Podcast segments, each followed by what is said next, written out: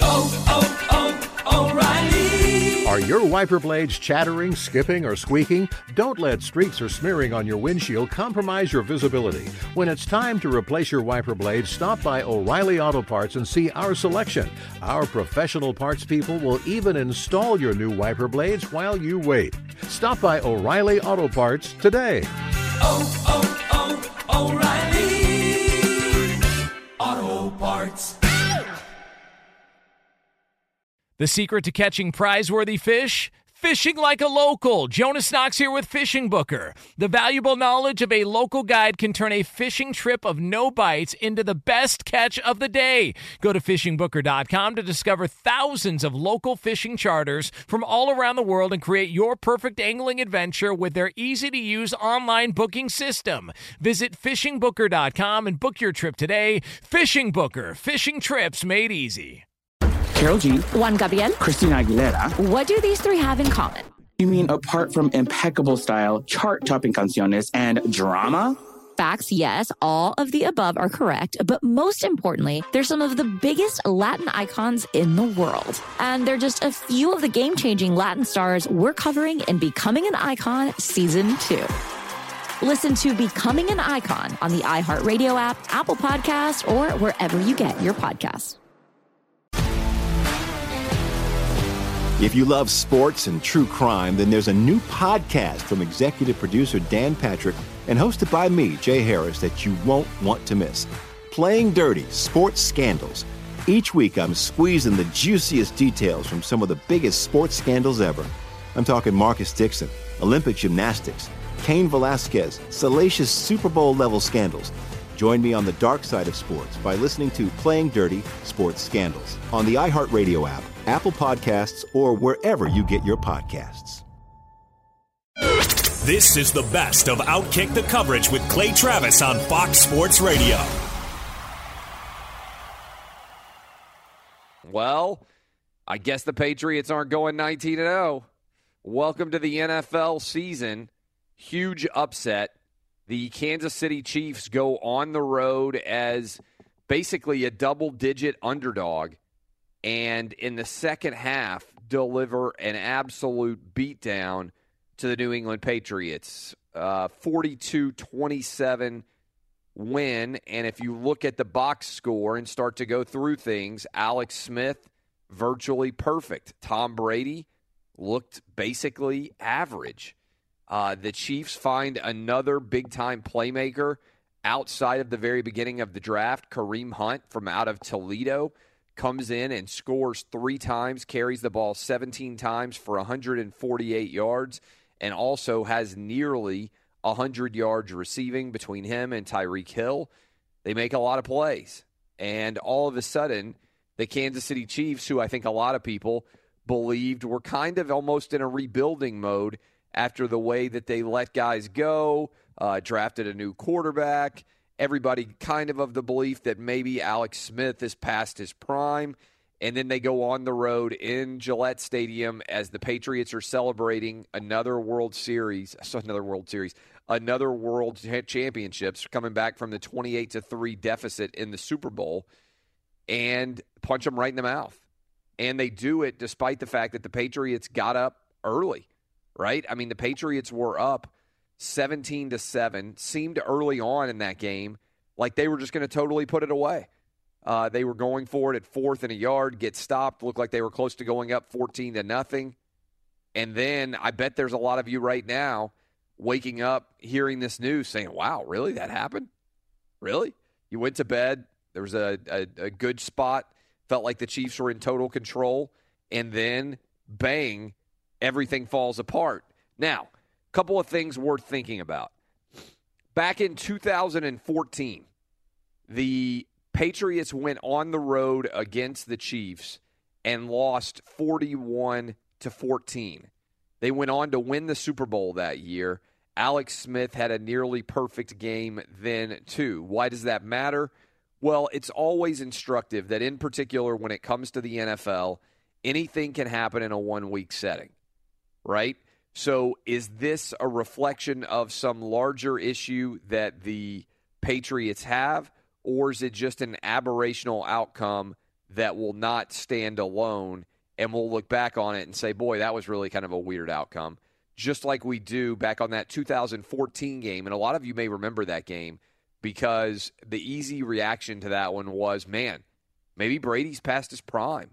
I remember Bill Belichick being asked if Tom Brady was still his starter in the wake of that game. Probably the worst game the Patriots have played in the last five years. Maybe one of the worst games the Patriots have played since dating all the way back to then to now, right? Maybe in the last three years, the two worst games they have played could be against the Chiefs, that 41 to 14 loss, and now this one. So I think one, you know, the big takeaway is just welcome to the NFL where truly anything can happen. This is maybe the best thing that could happen for the NFL coming into the start of the season because if the Patriots had come in and dominated, then I think a lot of people would have rolled their eyes and said, well, here we go again. Patriots are going to win another Super Bowl. Uh, the question becomes are the Patriots going to be able to go to 19 and 0? I mean, remember, there was a lot of talk in Boston about the idea that the Patriots might go 19 and 0. So with Tom Brady turning 40 years old, with the Patriots coming out and looking really awful in the second half, the Chiefs looked remarkable. Is the storyline here that the Chiefs were underrated, that the Patriots were overrated, or is it just an NFL weekend when anything can happen? Go ahead and move on if you're the Patriots and you're the Chiefs but we're probably still going to end up with roughly the same outcome that we anticipated before, which is the Chiefs come out and go around eight and eight, uh, and the Patriots end up going around twelve and four or thirteen and three. Right? I mean, the over under for the Chiefs, I think, was 12 and a half. I mean, sorry for the for the Patriots was 12 and a half.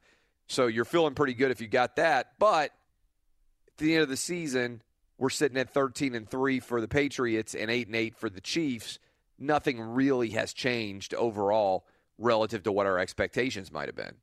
Now, I know, again, it's tempting.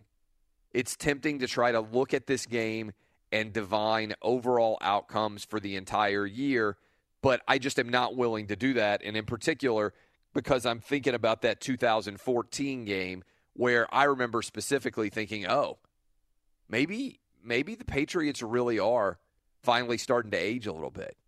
Maybe Tom Brady doesn't still have his fastball, and then the Patriots continue to win the Super Bowl that year uh, and end up being a dominant team on the horizon of the NFL for every year since then as well. So we know how good Brady and Belichick have been. We know how rare it has been for them to lose at home at Gillette Stadium, especially lose at home when they go into halftime with the lead. And especially, I would say, lose in a way like this, where it wasn't as if it were totally flukish. They gave up a ton of yards. They gave up over 500 yards of offense to the Kansas City Chiefs, 537 yards. The Chiefs averaged 8.3 yards per play. Alex Smith dropped over 350 yards passing. So, again, I mean, a lot of yards rushing too. So, I, I think that's where you would probably be a little bit nervous. Uh, let's bring in the crew. Jason Martin, if I told you right now, big story, non story, that the Patriots lose in week one, let's pretend we're talking at the end of the season.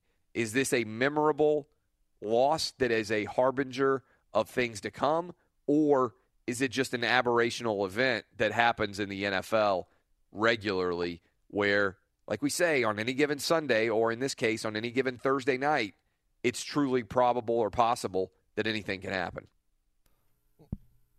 Well, I think it's more the latter. I think that at the end of the season, we're not likely to look at this as, well, this game was certainly foreboding for the Patriots. I do think that we could look at it instructively towards the Chiefs at the end of the season because I think that was more the story to me coming out of the game because – they had lost some people. They had lost some people in the front office as well, moving a general manager that was popular at the time and drafting a new quarterback. And who knows what was going to happen with Alex Smith. And a lot of teams that make the playoffs one year, the next year they drop off, especially ones that fail to reach the Super Bowl. There's always turnover in the NFL.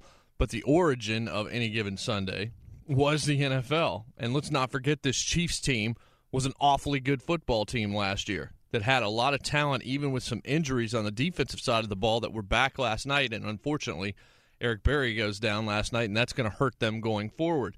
But for the New England Patriots, we knew that we were not obviously going to see Julian Edelman, and they took another loss right before the end of the preseason when they lost another star for a significant amount of time. So I honestly think that this Thursday night opener for the NFL is always sort of strange anyway. Like, I know they play on Thursdays, every team does once a season, but to open it up on a Thursday by yourself, it's just kind of a different environment. So I'm not going to read too much into the New England Patriots losing because they didn't lose to a terrible football team. First of all, they lost to one that was in the playoffs last year. Uh, they lost to one that got hot and played very, very well last night. Had a rookie running back that, look, that kid looks like he could be an absolute stud, and they've got some serious playmakers on the offensive side of the football. So I think that that might be the biggest takeaway, at least to me, is I don't think we're going to look back at the end of the season and think, well, the sky was falling from the very beginning for the New England Patriots, but we might be thinking, hey, this Kansas City Chiefs team, we probably should have known they were good because of what they did in Week One. That that was my thought. Let's bring in the crew in L.A. Danny G and uh, and Justin. Does this tell us anything about the Patriots, or is my analogy of their loss to this same Kansas City Chiefs team back in 2014, where everybody said, "Oh my God"? The Patriots are done. Tom Brady's finished. And uh, that was a 41 14 loss they had back in 2014. And then from that point forward, they're basically flawless the rest of the season. Which one do you think this is? Is this an aberration or is this a harbinger of bad things to come for the Patriots? Well, Clay, I, I blame an awkward Mark Wahlberg for this loss. That uh, open wasn't over the top, though, until those strange looking mascots came running out of the tunnel.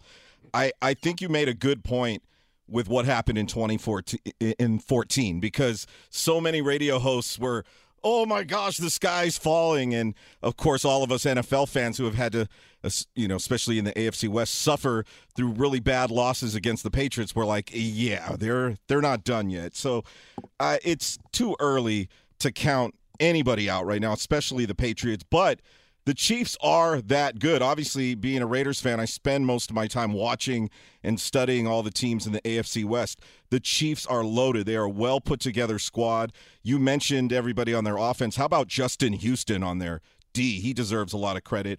Unfortunately, they lost Eric Berry, and it looks like he's going to be out for the rest of the season. That that dude can't catch a break, right? Um, yeah, that's that's awful. I, I, know Eric Berry when I wrote my second book uh, called On Rocky Top.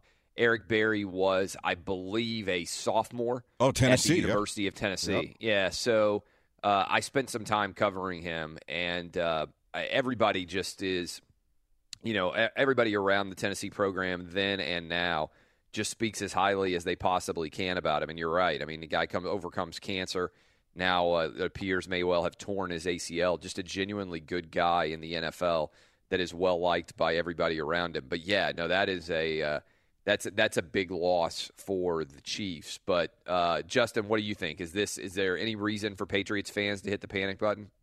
I wouldn't say hit the panic button. Um, I'm not really concerned about about Tom Brady, and, and you bring up a perfect reason why, a perfect example. Yeah, granted that was a, a few years ago at this point, but I, I don't think you got to worry about him yet. But I, would worry a little bit about the, the defense. Uh, I mean, I know they've got some explosive playmakers like Tyreek Hill on the Chiefs, but it just it didn't look like they had any answers a lot of the time. So that might be something to worry about. It is uh, really kind of fascinating how so many th- how things can change so quickly. I think most people would say as long as Tom Brady doesn't get hurt, the Patriots are willing to withstand and able to withstand pretty much any injury.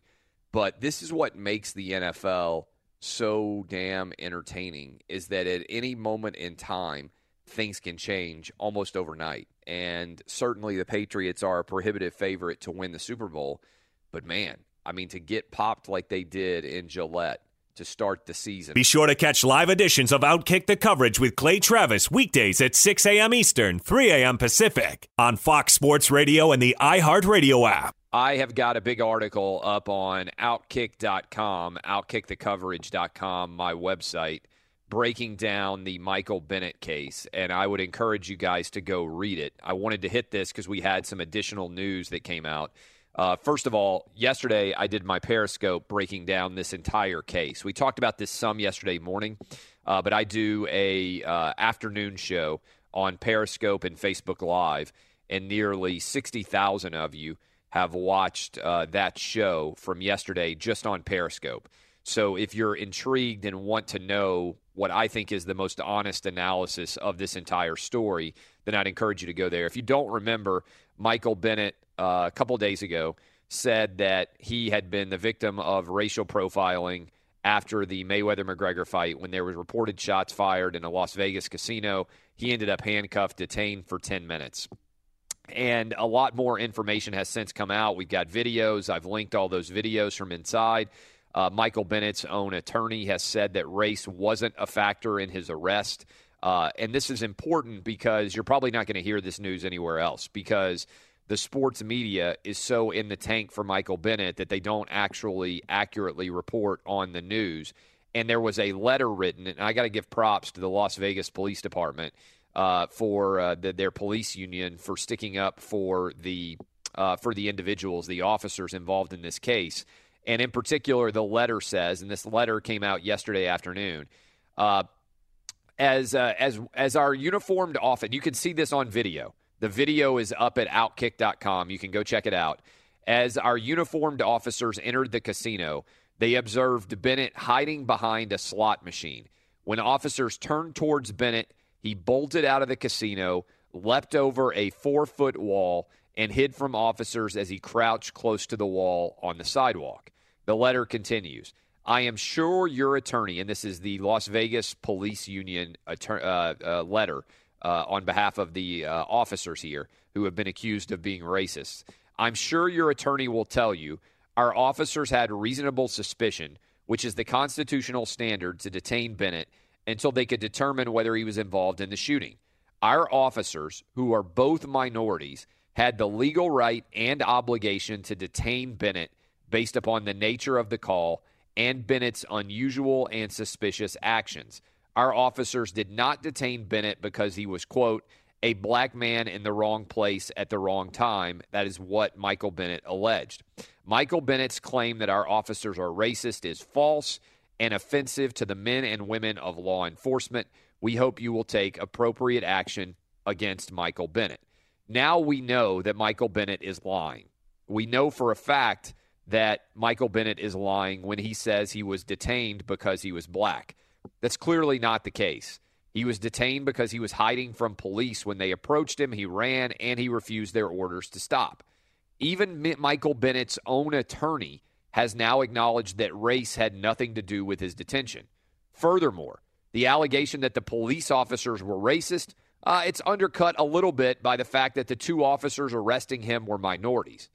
Now, it uh, you know like look i'm not saying that minorities can't be racist too but i think it certainly undercuts michael bennett's suggestion that this was based on racism furthermore police say they explained exactly why they detained him because they were working an active shooter investigation and they were afraid that he might be involved in this crime because of the way he behaved he was hiding from them and then when they turned towards him he leapt up and took off and refused their orders to stop.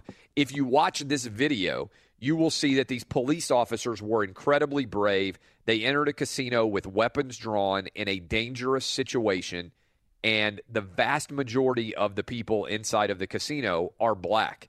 So the idea from Michael Bennett that somehow the police were showing up and randomly deciding to grab a black guy because of his race just frankly doesn't stand up to any kind of reasonable examination, such that Michael Bennett's own attorney, who has made a living in civil rights law, acknowledges that there is absolutely no truth to Michael Bennett's suggestion that his race was the reason why he was singled out.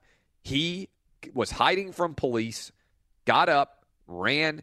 I mean, I haven't heard anybody ask. I mean, I think a lot of the, the situation could be resolved. Was Michael Bennett drunk? Was he on some sort of substance? Uh, uh, you know, look, he's out late hours in Las Vegas. I've been out late hours in Las Vegas. Most of the time, there was at least alcohol in my bloodstream, right? That's not uncommon when you're in Las Vegas and it's after midnight.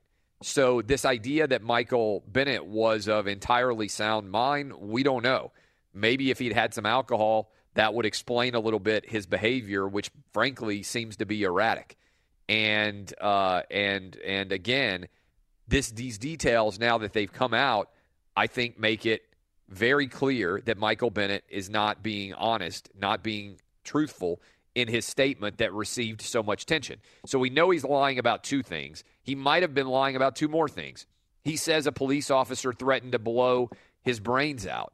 Well, there's audio of his arrest. And again, it's up on outkick.com. You can listen to the audio in the background. There's no officer saying that he's going to blow his brains out. Now, maybe that audio happened before the audio of the arrest started to run, but certainly it's not there. And uh, anyway, that is uh, that is not working in his favor. And there's no evidence that a police officer held a gun to his head. In the images and video that we have here, there is a stun gun, what appears to be a taser, in the hand of the police officer. Now, the police officer certainly, when they were in the casino, had their weapons drawn, but that's because they were responding to a call for uh, a violent action because they were told that there was a shooting going on or had been a shooting at the casino. So all of the police officers, the men and the women, uh, the minorities, the white people, everybody who was a police officer in this situation who went into the casino had their weapons drawn already because they were afraid they might be going in to a shootout kind of situation. So as all these details have come out, I think it's clear when you look at all the evidence, and I would encourage you to go read my article at outkick.com, that Michael Bennett was lying and that he's now been caught in a lie. And the fact that people out there are in the in the sports media are not covering this aggressively now is kind of evidence of how biased they are. Everybody covers it when it looks like oh the police are racist because they want that story to be true by and large in the sports media. As soon as it comes out and it looks like man, the police didn't do anything at all wrong here. Michael Bennett just told a lie on them. Credit to the police union for returning fire here when they made up a lie and I look forward to the over 120 different versions, according to the police officers, of video in this case for it to all come out so that we can tell 100% what I believe is already the case, which is Michael Bennett was lying. Let's bring in the crew. Uh, Jason Martin, I'm assuming you've read the article. You've certainly seen the news that has come out since yesterday's show. Are you alongside of me in agreement here that the police didn't do anything wrong and that Michael Bennett is lying? the first part, yes. The second part, I don't want to say he's lying because I don't think he knowingly necessarily was lying from the very beginning. I think that when this thing happened, he may have jumped to an erroneous conclusion. And since that point, it's possible that he's actually figured out that he's wrong and he's not willing to actually come out and do that, which is damning if indeed that's true.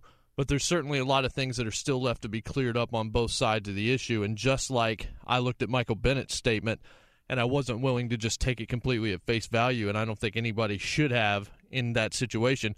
I feel the same way about the statement that came out yesterday. Like I just I want this I want to see more of this story. I want to hear more about this story. It's very unfortunate that the officer that handcuffed him did not have his body camera on. That would have certainly cleared this up a lot more.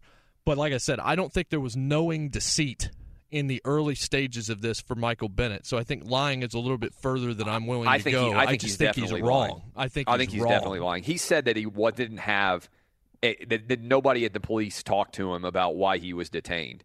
And I think we're going to get the video of the police right after they detained him saying, "Look, the reason why we stopped you was because you ran from us and we were worried in an active shooter investigation your behavior was suspicious."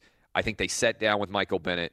They have video of them saying that and he said that they never told him. At its baseline level, that's a lie. How stupid would Michael Bennett be not to know that that was going to come out? Stupid. I'm not suggesting it's not. I'm just saying like that. If that's true, then that's that's certainly a lie, and I think that's certainly the most likely outcome in terms of the of the things that have come out. I think his reaction to the situation initially is what drove everything, and I'm sure But he probably I would talked to a group of folks that then immediately pointed to it and said, "Yep, that was an incident. That was racial profiling." I would understand that more if he had done it, if he had immediately come out. He had 10 days to wait after this incident happened to decide, to think about it, before he decided to put out this statement. And when you put out a statement like that, like Michael Bennett did, what you're effectively doing is, and this is this is what I find most disappointing about this. If you are Michael Bennett and you are arguing that you're trying to make the world a better place, first of all, you're a liar. All right. I want you to go read outkick.com, read my breakdown of this case. He is lying. All right. If you are lying about this, it's one thing if you lie about something that involves only you, right? People do that every day. It's unfortunate. You'd like for people to be honest, but people lie every day. It's another thing when you lie about a situation like this, which is fraught with so much controversy right now minority and police relations. Michael Bennett is making the world a more dangerous place for police and for minorities and for people like you and me because it puts police on edge and it puts everybody else on edge interacting with them and it reinforces what I think is the biggest lie of the 21st century, which is that police are out there trying to harm minorities. I know way too many police all over this country listening to us right now, putting their lives on the line every single day, protecting the lives of minorities all day long. And when Michael Bennett comes out with lies like these, he makes their job more difficult and he encourages kids not to respect police authority. In every interaction with police that ends up going awry and ending violently, they could almost all of them, 99.99999%, have never happened if the person had just listened to police. And I get on my soapbox right now. There's a lot of kids who listen driving into school, going to high school, going to middle school with your parents in the car. You're on your way to, to start your day. If your parents aren't telling it to you, I will tell it to you. Listen to the police. Four words, so simple. If you feel like your rights are being violated, you can get an attorney afterwards. Do what police say. Just listen to them. I don't know where we ended up in this strange universe where people are like, oh, maybe I'll listen to the police, maybe I won't. Respect the fact that they have a badge, that they are there, and that they are in a position of authority. Do what they say. I'm an attorney. I can tell you sometimes police officer might tell you to do something that you don't agree with. You guys know me. I'm really opinionated. But your obligation as a citizen is to obey the commands of a police officer. If you do that, you will be fine. You've got nothing to fear. Do what they say. And when Michael Bennett comes out with a story like this, he's encouraging kids to do the exact opposite. He's saying, don't listen to police officers, don't trust them. They're racist. And his entire story has fallen apart. It's a mountain of lies. If you want to read it, ask yourself this question Why is Outkick one of the only places that didn't immediately get in line behind Michael Bennett saying, oh, poor Michael Bennett? What a brave guy he is. It's all crap. He's a liar, and he's been caught in his lies, and he should be ashamed of himself. And I'm not going to trust anything that Michael Bennett says going forward at all because I think he's a fraud. Be sure to catch live editions of Outkick the coverage with Clay Travis weekdays at 6 a.m. Eastern, 3 a.m. Pacific. Joined now by Jon Morosi, still gloating over his Wolverines' big time beatdown of the Florida Gators. Congrats, my man. Clay, was a little dicey in the first half with those back to back pick sixes from Wilton Speight, but uh, Jim Harbaugh knows how to make adjustments. Very, very much improved second half. Uh, hard to maybe gauge too much based on the number of suspensions the Gators had in that particular football game, but uh, I think in general, a very strong start for a team that lost so many key players from last year. All right, got to ask you to start off with the, the baseball breakdown. We've talked about them all season because they have been the story in Major League Baseball. What in the world is up with the Dodgers? Is it time to hit the panic button? Uh, it's time to be a little concerned if you're a Dodger fan. Now, seven straight losses. They've actually been, Clay, the worst team in the major leagues since the night of Rich Hill's lost perfect game last month. They've been the worst team in baseball since that point, um, which is quite a statement to make based on how great they were for so long.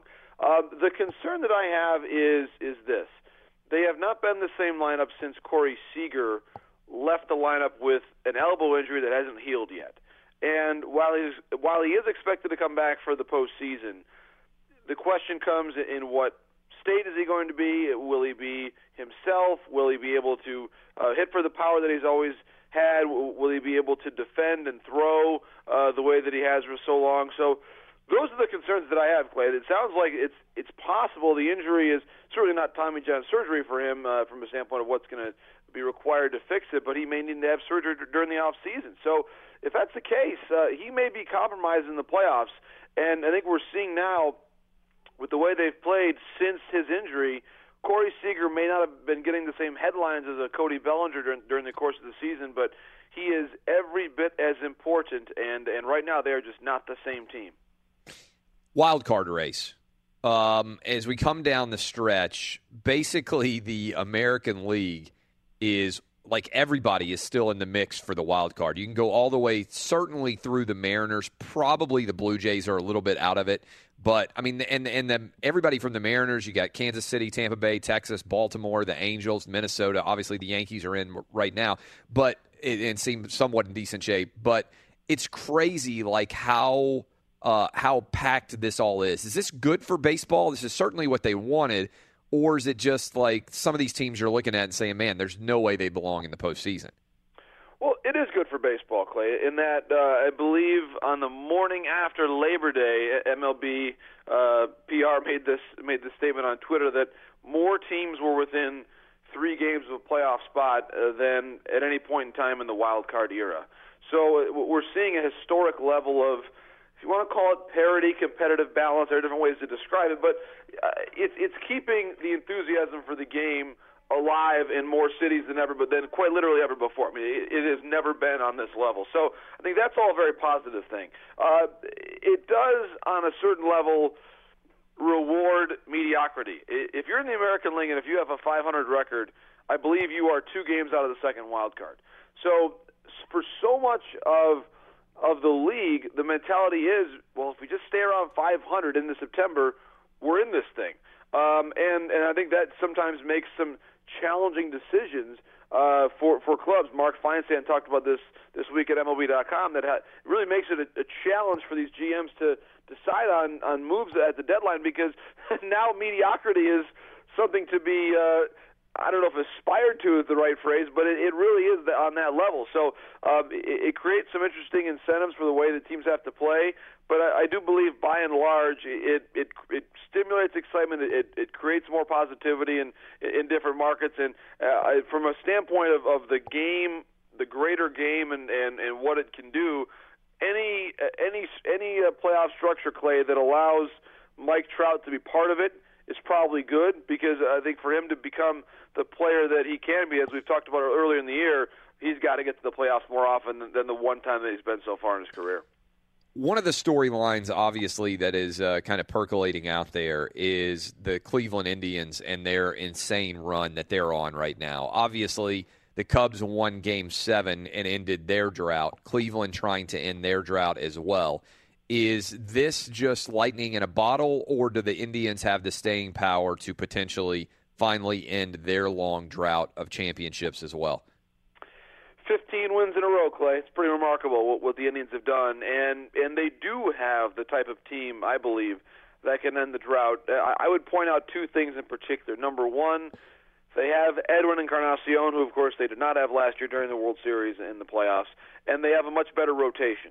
Last year during the playoffs uh, and the World Series in particular, they had to go to a three-man rotation, and by the end, when they lost games five, six, and seven, they were collectively on fumes. They, they just did not have enough left as a team, and and now they'll have a four-person rotation, four strong starters. Uh, Mike Clevinger has really emerged. Trevor Bauer has become much more reliable than he was last year. To go along with Corey Kluber and and Carlos Carrasco, and Carrasco was injured last October as well. So w- when you think about the addition of Encarnacion and the return to health of Carrasco, neither of whom were, were factors for the Indians last year in the World Series.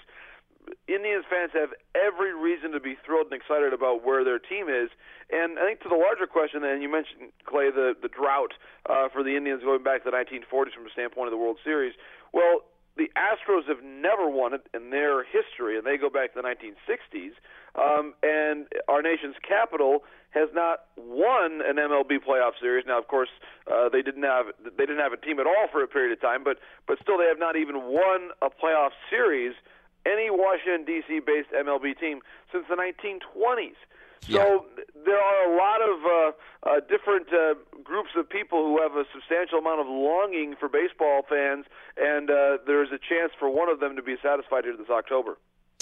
Uh, last question for you because I know you got to run out, but what what would be the best possible scenario for baseball in general? Would be a Cubs and uh, and a Red Sox World Series. Actually, doesn't look ridiculous right now, right? The Cubs have kind of taken control of their division. Same thing is true of right now, at least the AL East with what the Red Sox are doing. What kind of odds would you put on that being like the blockbuster to end all be all Wrigley Field, Fenway Park, home and home going on in the World Series? Is that possible? Uh, possible, sure. Uh, I, I would say in terms of a chance of it happening, um, probably 10% or, or maybe even lower than that. Um, I, although I, I love the fact that Chris Sale has really come in there to Boston, and, and obviously the, the the full season he's put together has been phenomenal. Maybe not quite as dominant since the All Star break, but but he he has been as advertised. Uh, a bit of a uh, controversy here of late, Clay, of course, with the uh, sign stealing allegations, uh, given the the Apple watches in the dugout and the subterfuge there being alleged back and forth between the Yankees and Red Sox, which which has certainly added another dimension to the rivalry there. Um, but I, I think the Red Sox probably have a better chance of, of making it to the World Series than the Cubs do. The Cubs, I, I, I worry about their rotation. Jake Arrieta, uh, of course, uh, in his last outing, he had a bit of a hamstring issue, so there's been some concern there. Um, Jon Lester is, is just now kind of getting his footing back after an injury. So uh, the Cubs are showing some of that residue that you often see with with World Series winners, where they played so much baseball last year. Their pitchers aren't quite as on point as they were in, in 2016. So I, I think the Cubs are going to have a tough time, especially against the Dodgers, who I believe will find their footing eventually, and the Nationals. The Nationals, Clay, they, they have played exceptional baseball of late, uh, even without Bryce Harper. Uh, they've got two Cy Young candidates in Max Scherzer and Gio Gonzalez in the Cy Young race right now in the in the National League. Very wide open with Scherzer set to pitch tonight, uh, given Kershaw struggles last night. So I, I think it's going to be the Nationals or the Dodgers representing the National League in the World Series, and, and the Cubs, as great as they were last year and as, as talented as they still are right now, I think it's going to be a bit of a challenge for them to get back. Outstanding stuff as always, Jon Morosi. We'll talk to you next week. Sounds great, Clay. Should be uh, the Wolverines should be two and zero, my friend. But uh, uh, we we have learned here uh, on the tenth anniversary of the Appalachian State game, uh, there are no non-conference wins assumed in Ann Arbor any longer. No kidding. Enjoy the game against Cincinnati. Fox Sports Radio has the best sports talk lineup in the nation. Catch all of our shows at foxsportsradio.com and within the iHeartRadio app. Guess who's back? It's time AKA Mr. Make It Rain on them. for Clay Travis to make us rich, I'm rich. including the legendary, famous, well known talk of the town most celebrated I'd buy that for a dollar. Blood Bank Guarantee. No, I'm a shrinking violet. Kind of guy who doesn't like to draw attention to himself. Go stand in the wall. Stand in the corner when the music's playing. Never really trying to uh, to create a stir. Never really trying to create a scene. But I have to brag a little bit here. 12 and 3 last week. 12 and 3 against the number. That's an 80% win percentage. By the way, Outkick VIP events coming up all over the country. We're going to Chicago, we're going to Nashville, we're going to New York. I sound like Howard Dean after he lost his first primary. We're going everywhere. Go sign up for Outkick VIP because you get these pickets on Sunday as soon as they come out, which means you end up with awesome numbers frequently. And I've got eight winners for you right here.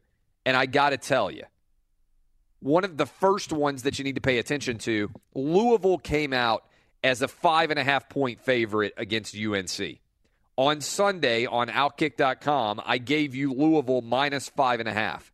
That line, it's now up to Louisville minus 10. That line, college football lines move a lot. Unlike the NFL, where like the line comes out and by and large it just sticks. College football, you can get a big advantage if you move aggressively on the numbers when they're released. And so Louisville minus five at UNC, it's now Louisville minus 10. Bobby Petrino's boys are going to massacre the UNC Tar Heels. I'm sorry, Larry Fedora, but it ain't going to be pretty. Bobby Petrino, Lamar Jackson, and co. They are going to beat down. Big win for Louisville. All right, here we go. Fresno State. But by the way, you could have had Louisville minus five and a half and basically gone ahead and written that ticket, cashed it already before the game even starts. Fresno State going on the road at Alabama. Fresno State is a 43 and a half point underdog. I'm going Fresno State. 43 and a half is too many. All you need is one touchdown, maybe a field goal, and Fresno State's going to cover here. Clay is Can a Clay is a, as a proud cover? alum as a proud alum of Fresno State. What do you think? Are you confident in me taking your boys plus 43 and a half? No. No? No. You're not even willing to take your own blessed alma mater with a 43 and a half point cushion? They didn't beat a Division One program last year. Too many. They're going to be better. They're going to be better. 43 and a half. I got faith in your team even if I don't, even if you don't. All right, so those are the games that aren't very good. All right, we got both of those games. Now we're going to get into the games that are actually pretty good. Oh, I, I take it back. Is it early in the? It's early in the clock for me to give you the blood bank guarantee, but I'm going to go ahead and do it. Mizzou is going to cover. I think that line is around two and a half or three right now. Mizzou's going to cover against South Carolina. They're going to win, and but this is more important: the blood bank guarantee, the over in the Mizzou South Carolina game. The over unders around 73 ish, depending on where you look. I'm telling you, they're both going to score 40. South Carolina scoring 40 and Mizzou scoring 40. 49 42 is your final. Mizzou over South Carolina. If you're listening on podcast or if you've been listening to us in the car for a while, you know Outkick's going to be on the road there this weekend. Our girl Hannah Yates, look for the Outkick logo if you're going to be in Columbia, Missouri. And when you see her, you say, hey, I just want to say thank you to Clay Travis for making me rich and telling me that 49 42 was going to be this score and that the over was going to cash and that Mizzou was going to make money. All right, here we go. Now we're going in. That's four picks that I've given you. To reiterate, Louisville's my side, Fresno State's my side, Mizzou, and the over in Mizzou, South Carolina. Now, here come the big games Auburn at Clemson. That line has now come down to five. I got it for you at Auburn plus seven. This is a massive game. All right. If you just break down in terms of the larger universe of college football, the ACC went 0 3 last week against the SEC. If Clemson loses at home to Auburn, all the goodwill that the ACC built up is dead because the state of Alabama will have massacred Florida State and Clemson. I tend to think Clemson's going to win this game, but I love Auburn plus the points. And it would not shock me at all if the Gus bus and Gus Malzahn rolled into Death Valley and left with a W. So if Auburn's going to be good this year, this is their opportunity to kind of signify that, to serve notice hey, we're back and we're taking names and we don't care who sees it happen. Auburn plus seven, now down to plus five. Georgia, the Bulldogs on the road against Notre Dame. And we got Jacob Eason, who was their all everything five star quarterback, out now for multiple weeks. And as a result, we've got a new quarterback rolling in, and his name is Jake Fromm. And it's a sign of how well recruited Georgia is at the position that I don't even think they're going to drop anything here. Georgia came out as a six and a half point underdog. That was way too little. It's now down to around Georgia as a four point underdog. I think the Bulldogs are going to win this game outright. Not just cover, but win this game outright. They're going to rely on Nick Chubb They're going to rely on Sony Michel. They are going to pound the rock against Notre Dame. And I think Georgia has better talent than Notre Dame. And if you get the team with better talent and you get them as nearly a touchdown underdog like we did, I don't have any faith at all in Brian Kelly or Notre Dame. I think that Georgia is going to win this game outright on the road in South Bend. And a couple more big games. Oklahoma against Ohio State. Last year, the Buckeyes went on the road and obliterated Oklahoma. All right, there's no doubt at all. If you watch that game, probably the best game that Ohio State played last year, honestly. Not sold on JT Barrett. I am sold on Baker Mayfield. I love Urban Meyer as a coach. Not sold, obviously, on Lincoln Riley in his first year, only his second game. This is a bet based on the quarterback position. I am taking Oklahoma plus seven in this one because I believe in Baker Mayfield, even though he got tackled by a Fayetteville police officer and wrecked in the offseason. Oklahoma is going to bounce back. And finally, Stanford at USC. Stanford plus six ish. I love Stanford here. They've won three straight. They're the more physical team. And USC has not beaten Stanford by more than six points since 2008.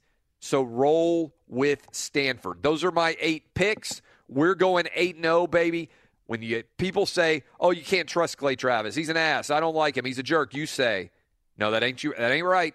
Clay Travis loves me. He gives me gifts every single week during college football season, and he's trying to bring down Vegas through the Outkick Army. We're the tip of the spear, boys and girls, and we're going 8 0 this weekend. Be sure to catch live editions of Outkick the coverage with Clay Travis weekdays at 6 a.m. Eastern, 3 a.m. Pacific. It's that time, boys and girls. Let's play the music. Your voicemails. Let's roll. I hate you, Travis Clay, but I love it when you start talking about the weather and geography. Your comments about uh, the desert not being cold is way off base, man. Antarctica is the largest desert in the world. You never know what people are going to be upset about. Let's keep rolling.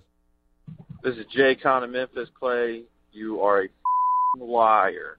You do not sleep on no Casper mattress. Everybody knows you're sleeping on a sleep number or a Tempur-Pedic, and you don't even use Dollar Shave Club because look at your hobo-looking ass beard. Unless you're shaving your testicles, which you wouldn't need the executive blade. You just need that one little single blade. Probably take you all of 15 seconds.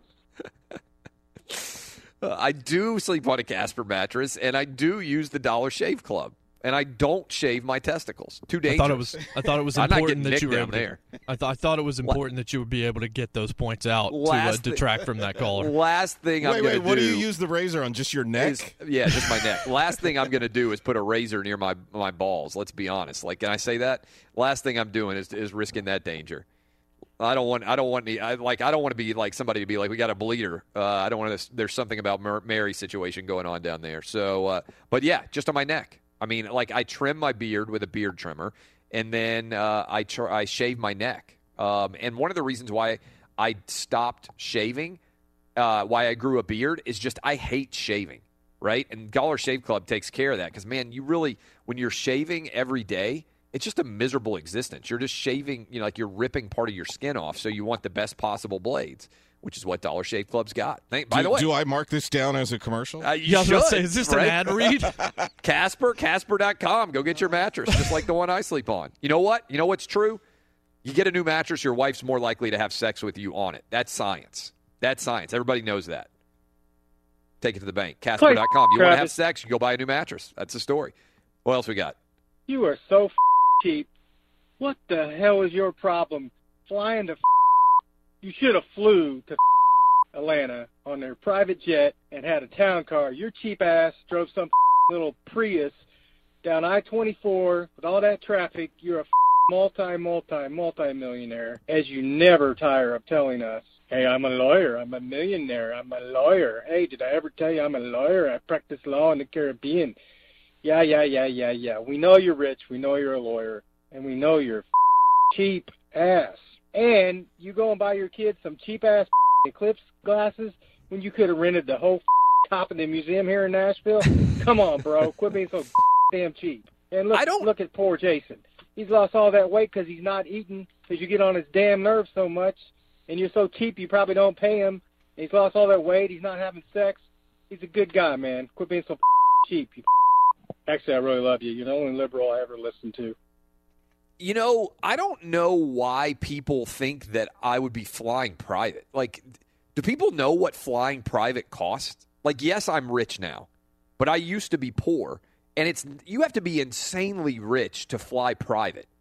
Right? I don't think people understand how much that costs. Like when I flew when I went to Europe on vacation, people are like, "How come you just didn't fly a private plane?" Cuz it costs like $400,000 to have a private plane take you to Europe.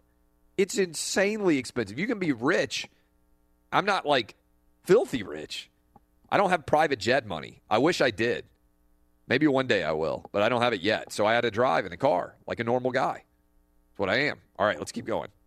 Hey Clay, why is it when you put your lawyer hat on, it's always white and pointy? And what'd you do? Go to four years of law, four year degree, two years of law school, pass the bar, and you're like, why can't I wear flip flops?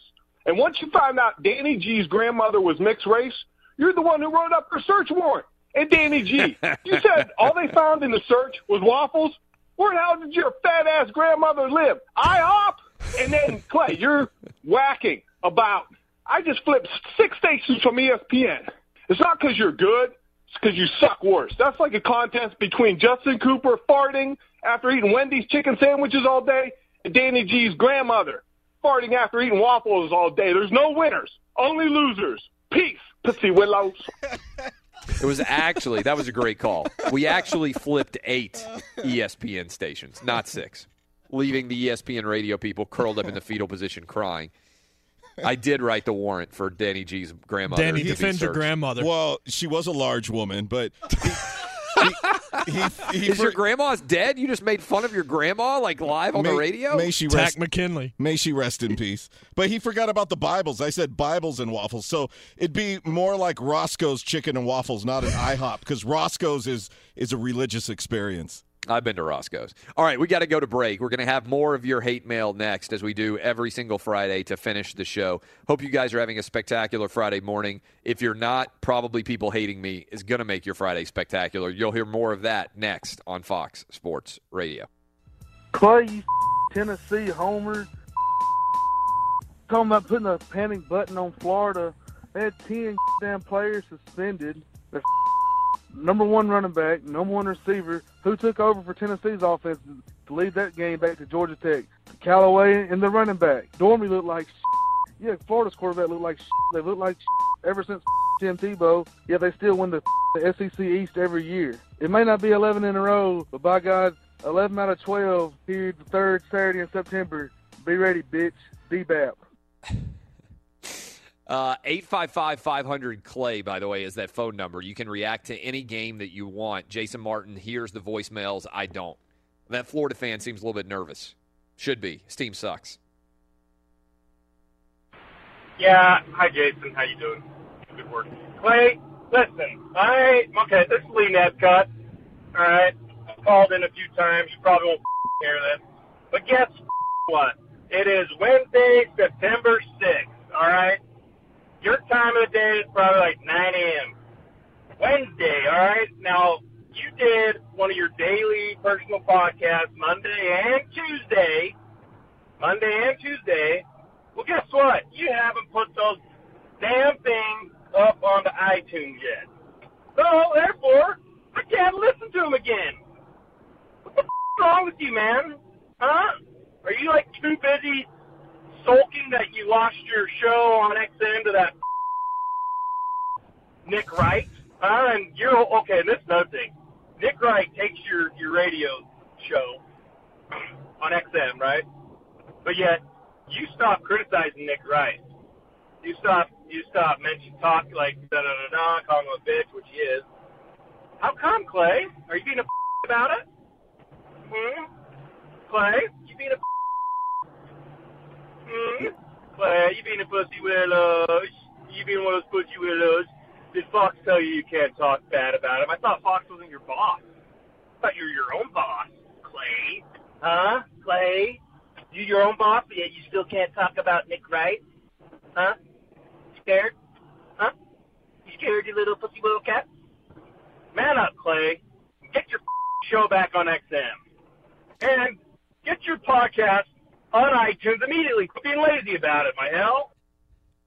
Uh, my hope is that everything's going to be resolved with SiriusXM by next week. I don't know the official the, the machinations. I know that they are in the process of moving us to a new station so you can hear all three hours on satellite radio. Uh, in terms of uh, of the show that is now on on FS1, it had the lowest debut in the history of any national sports TV show that has ever existed. Yikes! Keep rolling. Clay, two things. Okay, first of all, what the f- okay? I mean, listen to you every day. You know, you, you you're super funny and hilarious, and you got all these uh, uh, crazy theories, and uh, you know, then you just take it away from me, and you don't even give me any forewarning that uh, you're not going to be on satellite radio anymore. That was uh, you dropped the ball big time. I mean, just huge. Okay. Second of all, you talk about all this uh, diversity of thought matters, blah blah blah. You know, it's kind of hypocritical. You got Jason Martin on there. All he does is you go, okay, let's go with Jason Martin. Oh, I couldn't agree more, Clay. Here, let me wash your ball for you. Here you go. Yeah. Let me help you. Uh, let me just agree with everything you have to say because that's all I'm good for, along with getting uh, uh, countries mixed up and then repeating stories over the radio. Um, you know, that's why I'm getting so many mistakes because I'm just waiting like a puppy dog to just sit there and be like, oh, yes, Clay, you're right. Jason Martin, sometimes you disagree. I, I mean, I do. say all, I say all the time, you don't have to agree with me. You can be wrong, and sometimes Jason Martin is wrong. Okay. Well, literally, we disagree on sports, but a lot of the social stuff, we do generally have the same opinion. And the one thing people don't realize is if you talk for 25 minutes and then you come to me like, Jason Martin, do you agree with this? I'm like, well, let me pick one of the 900 points that you just made because there's not a 901st out there for me to have where you name like 700 teams or something like that. It's like I've got to pick one of them. A lot of people, I don't know how many times I get this criticism either on Twitter or whatever that all I do is agree with you. I don't think that's the case, but we haven't talked as much about the games as of late because the games we care about are just now starting. That's where we'll actually have some disagreement. But stuff like Kaepernick and, and all of this, like we're kind of simpatico on that. I don't think there's anything wrong with that. Yeah, right. And I mean, look, Danny G and uh, and Justin certainly step in and share their agreements too or disagreements. Like here's the other thing, and now Eddie Garcia too. Uh, the other thing I would say is um, on the satellite radio front. The reason why I didn't say anything in advance is my hope was that it was going to be completely resolved, and I would be able to come on and just say, "Hey, now flip your stations to X." And I still think that's going to happen next week, hopefully, but I know it's in the process of being resolved. This wasn't a Fox Sports Radio decision. It wasn't a Sirius XM decision. It was a Fox Sports decision that they want to put TV on their satellite station, same way that Skip Bayless is on. I tend to think that's bad radio, not because television's bad, uh, but just because television on the radio is bad. Now, Cowherd's a different example because he's an old, he's an awesome radio show host, and his show works really well both ways. You can't tell the difference. The others, not so much. All right, what we got? Do we have time for more? Yeah, you know, uh, this is Matt from Colorado. The one thing that really teased me off out of everything, and I'm surprised no one's mentioned this, is that Clay's kid just turned 10 years old and we haven't heard about it. I mean, I've been saying to myself for the past year that Clay Travis has three kids, nine, six, and a two-year-old. Now I have to change that, and he doesn't even let me know. I mean, come on. I don't understand this. This is, this is ridiculous. I'm out. You know what's funny is uh, this is pretty ridiculous, but we have a double birthday party this weekend. My nine year old won't turn 10 until after the first of the year, but my six year old's about to turn seven, and my two year old's about to turn three. So soon I will have a nine, seven, and three year old, which is definitely going to make everybody's world a lot more difficult. Sunday birthday party at the Travis household. Are your wiper blades chattering, skipping, or squeaking? Don't let streaks or smearing on your windshield compromise your visibility. When it's time to replace your wiper blades, stop by O'Reilly Auto Parts and see our selection. Our professional parts people will even install your new wiper blades while you wait. Stop by O'Reilly Auto Parts today. oh, oh,